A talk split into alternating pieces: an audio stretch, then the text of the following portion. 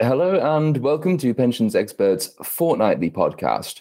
On the show this week, the Queen's speech, which was notably short of headline pensions legislation, but which did contain a variety of measures with pensions implications. There is, however, still no sign of auto enrolment reform, but the government did announce a bill designed to overturn the Supreme Court's ruling in favor of the Palestine Solidarity Campaign that overturned a ban on local boycotts, and that does have implications for the local government pension scheme and others. The online safety bill also delivered, meaning we now take online pension scams and fraud a little bit more seriously than we did. While Pensions Minister Guy Opperman has announced plans to consult on a value for money framework slated for November. And joining us to discuss all of that and more are Sackers partner Helen Ball and Mark Ormston, chair of the Industry Policy Committee of the Pensions Administration and Standards Association. And thank you both very much for joining me we will kick off with auto enrollment. The industry should by now be accustomed to disappointment when it comes to auto enrollment reform. That's been on the table since at least 2017, and it is still on the table now, even after everything else has been consumed, which I think makes it the prawn crackers of pensions legislation. Uh, we've had repeated calls for the age limit to be lowered, the earnings trigger to be abolished, the qualifying earnings limit to be lowered. More recently, a suggestion from Hymans Robertson partner Chris Noon that the government introduce state auto enrollment credits all designed to benefit the lower paid, part time workers, and women. Uh, the government, meanwhile, has gone no further than to suggest it will revisit these proposals sometime in the middle of this decade. And Helen, I will start with you if that's all right. Is this a significant overstep? Was this the opportunity to announce something to do with auto enrollment reform, or should we be satisfied that we will get to it eventually? I think there are some people who are clearly disappointed because the big survey that took place on auto enrolment in 2017 feels like quite a long time ago now. Five, five years is a long time to wait for new law. And as many lawyers know, getting legislation actually on the statute books and then into practice does take some time. So, in one sense, it is a missed opportunity because we've waited five years and as yet we can't yet see when we're going to get that law. So it could be a little while yet. And mid 2020s feels like it's going to arrive sooner than we would expect. So hopefully it's a question of logistics rather than intention on the part of the government. And we will see that sometime soon. It's interesting though, isn't it, really? Because we're saying mid decades now. Not saying we will, but what if we have a change in government in the next election? And if, if that happens, 12 months or so to find your feet, then we start the ball rolling.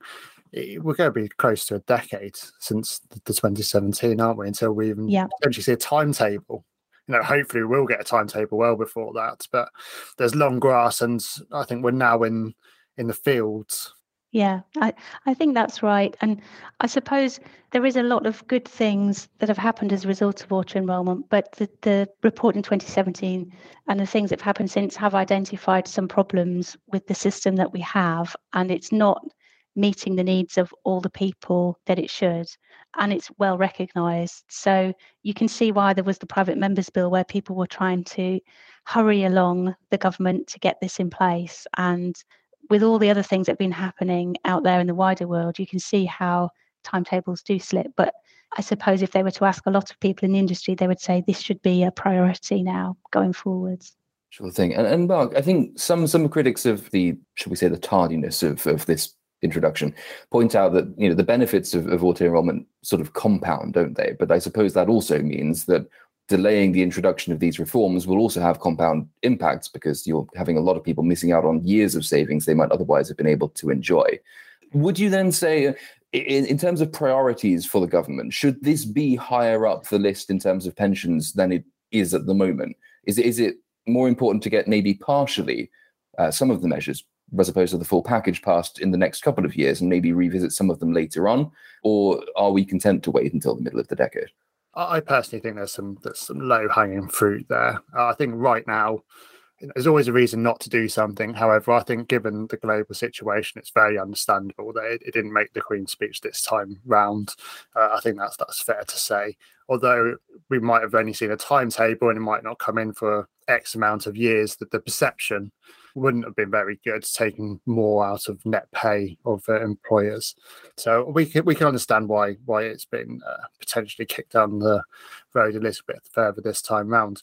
But I think it was the onward, wasn't it? It was the onward work that suggested that uh, saving on the first pound and reducing the age to 18 injected something like 2.7 trillion into UK retirement savings over the working lifetime of the current workforce. So it's a huge benefit. And I, I see it something like uh, in conjunction with pension freedoms. The longer we don't sort out sort of defaults or safety nets around pension freedoms, it's like a slow moving car crash. We can see the damage coming down the line, but unless we act, you know, it's still going to take place. And for me, it's the same with this. People are going to be retiring without enough retirement savings and therefore still relying on the state. Absolutely. And just on, on the, the, the, state question, obviously there there are a number of measures sort of recommended by the 2017 review, but we have had suggestions in the last few days of, of measures that perhaps weren't in that review, but would also go some way toward helping alleviate, for example, the gender pensions gap, which which I think was about 40.8% at the last figure I saw, which was uh, much higher than than I think I, I, expected it to be. Um, one of these measures is the state pension credits, which Hymans Robertson has recommended. Um, and Helen, if I if I come to you on this, is that is that a sensible addition to the 2017 reforms? And are there others that perhaps could be added to the list? Uh, I'm conscious we're already delaying the current suite of measures, but uh, if we were to have our wish list and say it could happen tomorrow, w- would there be anything else that, that could make auto enrollment work even better? I think it can be complicated for some employers to manage. The, the fact that there are these different earnings limits certainly must make payroll more difficult. And we see at Sackers what happens when that goes wrong because we have to help people sort that out. So that's evidence that it's not always perfect. I think the danger in wanting your wish list to be a perfect wish list is that you'll never get to the end of it. And as we've just identified, there are some things that probably would be better to get in place sooner rather than later. And the gender pay gap is one of the things I think that's influenced by the fact that this this 10,000 limit at the, at the bottom end, which cuts out a lot of part timers who quite often turn out to be women. So th- what I see is a lot of policy issues combining in this in this space. And you've also, Mark's also mentioned pension freedoms, what what happens at the end of the day, which is um, another area which we we all need to spend a lot more time on. So I think yes, I think there's lots of things we could add, but I'm would be all for get done what is obvious to everybody that we can all agree on and that you can get sorted more quickly. I think the minister had indicated in something I read that he might have wanted another pensions bill. The problem with that is everybody suddenly starts loading everything into the pensions bill and it and it takes three years to get it through or whatever. I wonder if this is one where we should all be saying, look, yes, have a pensions bill if you want, but please can we just do this on, on its own on a single issue? Then we all know it can be sorted quicker.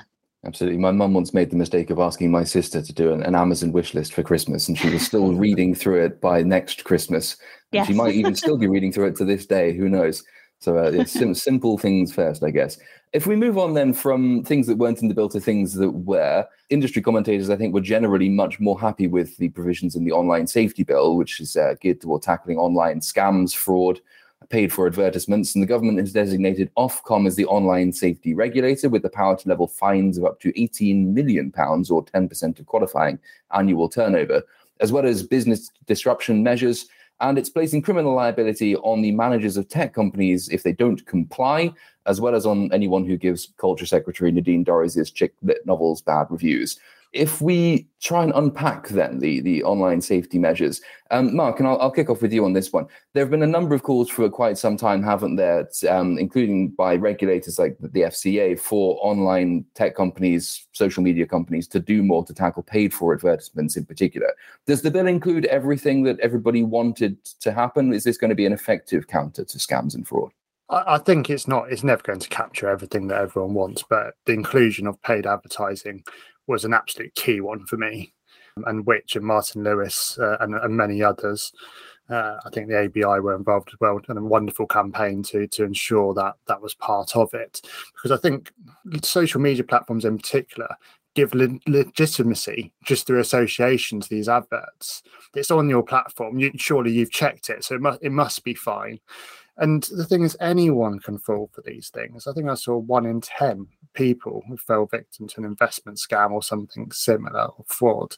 And it's really scary how quickly these things appear now online. You know, you Google Google one thing, you then go onto another website and it's following you around for the next two days. We've all been there through whether we're shopping for something or whether it's you know, just purely research driven. I, I think you know, p- people need to be held accountable for what they're showing on their platform. So for me, it's a really positive step. Sure thing. And Helen, if, if I come to you um, on this now, is, is there any indication as to what proportion of fraud and scams that, that pension scheme members fall victim to is facilitated by these paid for ads in particular or by online scams in particular. Uh, do we know sort of how many are likely to be forestalled and prevented by this, this online safety bill?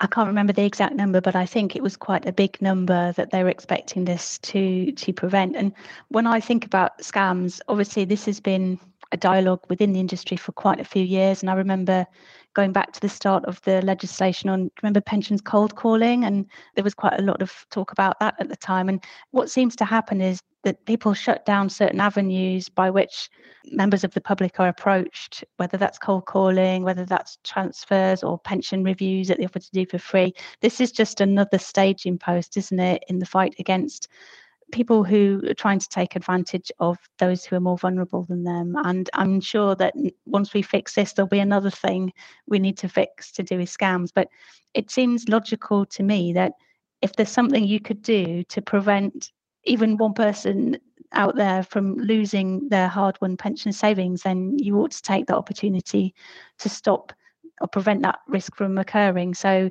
it's obviously going to be a, a, good thing from that point of view. I think for me, a lot of the stuff to do with the online safety bill is around how will it be policed and enforced because we we read a lot of the time about certainly in the past when people have reported fraud incidents that there isn't always the backup to follow up that to stop it happening again and with online i think even more so you you wonder how will that be policed and, and made good? So I'm hoping that that can happen and that our customers, our members can be protected better than they are at the moment. I think what was missing as well previously was that joined up approach, wasn't it? So having you know Ofcom named having the, the power to look at this from an online safety regulator's point of view, I think it's really important. But I think Helen's point around the, the aftercare, you know, we, we think about the financial loss, but the emotional impact is huge to any any sort of fraud or crime, but it is massive. So I think it's important that charities and things are, are there to, to to help off off the back of being um, fraud and and that reporting ongoing support. Absolutely. On on the question of the regulator and, and the policing of it, then um, obviously, as we've mentioned, Ofcom has been designated as the online safety regulator. So Ofcom, of course, is also the broadcast regulator. It has a number of other roles, responsibilities, and remits. Uh, I assume something you know, taking on the Herculean task of also regulating social media will entail significant extra funding for Ofcom. But is there a risk that having not a specific new and designated online regulator and instead parceling it over to one that already regulates other broadcast areas might overburden the capacity of that regulator to perhaps take as close a view on this as it should. I guess so. I mean, we know from the operation, I think it's Operation Bloom, which is the existing fraud project, that there are different institutions and regulators working together. So I would expect that although nominally under this bill it's Ofcom that is responsible, I'm fairly sure that in the case of pension scams, it will be liaising with the regulator and the FCA quite heavily behind the scenes. So I wouldn't assume that it's all for falling onto one body. It's just that they have the authority under the legislation to actually enforce it. It'd be interesting to see, though. It's an interesting question, isn't it? It'd be interesting to see how much resources actually designated over mm. at Ofcom and, and how efficient those processes and transfers and communications are between the various channels and regulators. Absolutely. I think so. Some of the, the comments that came in in response as well stressed that members still need to be aware of the, of the signs of scams, and it can't just be a case of you know uh, hoping that the regulator or some new authority pre- prevent scams taking place. Obviously, the online safety bill doesn't strictly cover you know guidance and, and regulations around guidance for avoiding pension scams. But um, would would you be confident that enough work is being done in, in the area of member education as well to hopefully stop people falling victim to them in, in the first place, or should more be done in that area as well? Um, Mark, if I come to you on this one. Yeah, I think there's been great strides in this area. To be honest, I think there's an awful lot of awareness. You know, starting with the Scorpion campaign, and we've now got TPR's pledge, and uh, Margaret uh, Snowdon's done a wonderful job as well internally within the industry with PSIG and, and the code. So I think fantastic steps are being taken. Could we do more? I think we can all, always do more. And it's a little bit worrying that we have to say if it's too good to be true, then then don't do it, which means sort of limits the service that we give to a certain extent. You know, we're, we're, being a little bit too helpful. Maybe maybe we're the bad guys. But uh, I think great strides are being taken, but I, I do think there's there's always a little bit more. Excellent. Well, in that case, if we move on from one of the measures announced to something, well, rather an announcement of something to be announced, uh, we had Pensions uh, Minister Guy Opperman speaking at a Pensions Playpen event before the Queen's speech, promising a consultation into a value for money framework, which he suggested will take place at around November this year. Uh, he said that costs and charges should no longer be seen as the sole or even the most important metric, arguing that the investment performance and member outcomes should be prioritized. And he also criticized his predecessors for creating a system under which it is impossible to compare costs and charges, and added that his preference was eventually to see uh, a single cost and charge emerge, though he did also add that this is a long term. He encouraged the industry to offer him solutions rather than problems, so I thought I would invite our guests to do so here, although I have to note that the last time we relayed people's suggestions, he blocked our deputy editor on Twitter. So please don't do anything controversial. And I will come to you first, Helen. Um, what what would you be looking for uh, for this value for money uh, consultation to establish? I think what people are calling for is an easier way of measuring how good is the pension scheme that I'm in. We call it value for members, but it's all about saying is this is this getting a good deal for the consumer, whether that's a policyholder in a, in a contract-based scheme or a member of an occupational scheme or a master trust. And this is something that people have been trying to tackle since 2013 when the Office of Fair Trading did that report saying the pensions world is not really great for consumers. And we've had several goes at this with the DC code, with the 2015 legal changes about governance, and different iterations of value for members. The most recent one that is taking effect this year for chair statements for schemes of less than 100 million in assets. So this is showing you all of this that it's a great idea, but it's actually quite a hard nut to crack. And I think that the latest statement from the pensions minister suggests that he's going to be looking at this again later on in the year. We know that there was a joint consultation from the FCA and the TPR, pensions regulator, about value for members, and that's indicative of the general stance of the governing bodies, policy makers who are saying now, look, we want the contract based and occupational pension scheme world to sort of move in the same direction in alignment. They're not exactly the same, but they need to be moving at the same pace and in alignment. And that's what the Work and Pensions Committee said in January when it issued its report. It doesn't surprise me that he is sort of almost taking over this now from a, a, central stance. We obviously help lots of clients assess themselves for value and they have support from different consultants and they use different methods of doing that. The idea of converting that into one number is highly attractive, but getting everybody to agree on what that method should be and how you would do it is quite interesting because I, I think different people value different things. So it would be good to see what his ideas are. And I'm sure the industry will be supportive of something that simplifies the process because it will make it cheaper and quicker. But there will be difficulties in getting everybody to align around what that looks like, I think it's a huge, huge piece of work. And like like you said, Helen, I'm not surprised to hear that DWP is saying, right, we're going to take ownership of it. You know, thanks ever so much, regulators, but we're, we're going to take it on later this year. I think three areas, wasn't it? So you had your cost and charges, you had your investment returns slash outcomes, and you had your customer service oversight and governance sort of metrics being suggested. And I, I, grew up with the FCA's you know, past performance isn't an indicator of future returns. So I wonder how how that sort of fits in so nicely with, with value for money. But I think that's that's a really tricky one, and, and I think it actually needs to be broken into some sort of cohorts as well, because you know some people do life cycling, etc., and contribution rates and all, all this sort of side of things to make it meaningful. But on that last one around customer service, oversight, and governance, I actually see that as a really fantastic opportunity to shine a light on some of the great work that, that's being done, whether that's through the offerings of uh, workshops, guidance, advice, online facilities, whatever it is. I, I really think that's that should be taken as an opportunity. Like I say, everyone will value these things slightly differently, but at least you can list that we are actively engaging with members, we're actively helping in, in tangible ways. Sure thing. On the question of customer service, obviously Opperman suggested that the comparability is is you know uh, one of the if not the principal goal here. Is it possible to have comparable metrics of customer service, or is customer service something that would be a great thing to have a measure of, but perhaps something not to include in any test of whether things are comparable or not? Uh, Helen, yeah. if you want to comment on that. I mean, usually in pensions, when I hear people talk about measuring, they talk about two types of measuring. One is in terms of quantity, so numbers, and the other is in terms of quality. And the difficulty with customer services is it falls into the quality bucket, and it's a very subjective form of measurement. So, what one organisation may think is great customer service might not be perceived by the customer in that way because they have a different expectation. And I was talking about this at the PMI last week with an independent trustee who's who's got a lot of experience in customer service. And I think one of the key things is finding out what your customer wants.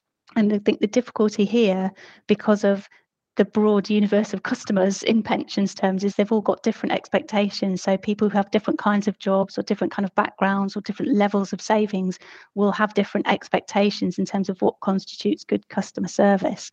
And that's not to say that you can't try to break it down. As mark said i think breaking it into components is probably going to be the way to go but always being recognizing that you're never going to come up with a perfect system and maybe we need to stop trying to be perfect all the time and just come up with something that actually works for some of the people some of the time as, as a as a step forward. Yeah. excellent. Uh, Mark anything to add no, I completely agree with that. And you know, again, I, mentioned freedoms and decumulation earlier, and, and that's that's something that I, I, feel applies there as well. Really, it's a case of keep aiming for perfection and ultimate outcomes. We're, we're never going to to get there. We're always going to be chasing the tail. But let's just make sure that people aren't in harm or in detriment. That that's the place to start. Really, make sure people are indeed getting value for money, not necessarily the best of the best. You know, that that's not always achievable. Excellent. Well, I think that brings us pretty much to the close of the principal part of the program. Uh, I mentioned, in, I think, in the the invitation, we try and end with this always a pensions angle. And I don't suppose either of you have spotted any bizarre, peculiar pension stories that would uh, fit the bill today. I think there's so much going on in the news is, uh, to to find a pensions angle is is difficult right now. That's that is fair enough. There is well, we say always a pensions angle. Sometimes, as you say, it's impossible to spot one through the trees. So, uh, in which case, we will round off the program on that note. So, um, thank you both to Mark and to Helen for joining us, and thanks to our listeners for listening to us. As ever, we will be back in two weeks' time, and we hope to see you then. When you need mealtime inspiration, it's worth shopping Kroger, where you'll find over 30,000 mouthwatering choices that excite your inner foodie. And no matter what tasty choice you make, you'll enjoy our everyday low prices, plus extra ways to save, like digital coupons worth over $600 each week. You can also save up to $1 off per gallon at the pump with fuel points. More savings and more inspiring flavors make shopping Kroger worth it every time. Kroger, fresh for everyone. Fuel restrictions apply. Sick of being upsold at gyms? My guy, you're currently a base member. For $90 more, I can upgrade you to our Shred membership. For 130 more, you'll be a Swole member. And for just $300 more, you'll reach Sweat Platinum. At Planet Fitness, you'll get energy without the upsell. Never pushy, always free fitness training and equipment for every workout. It's fitness that fits your budget. Join Planet Fitness for just $1 down and $10 a month. Cancel anytime. Deal ends Friday, May 10th. See Home Club for details.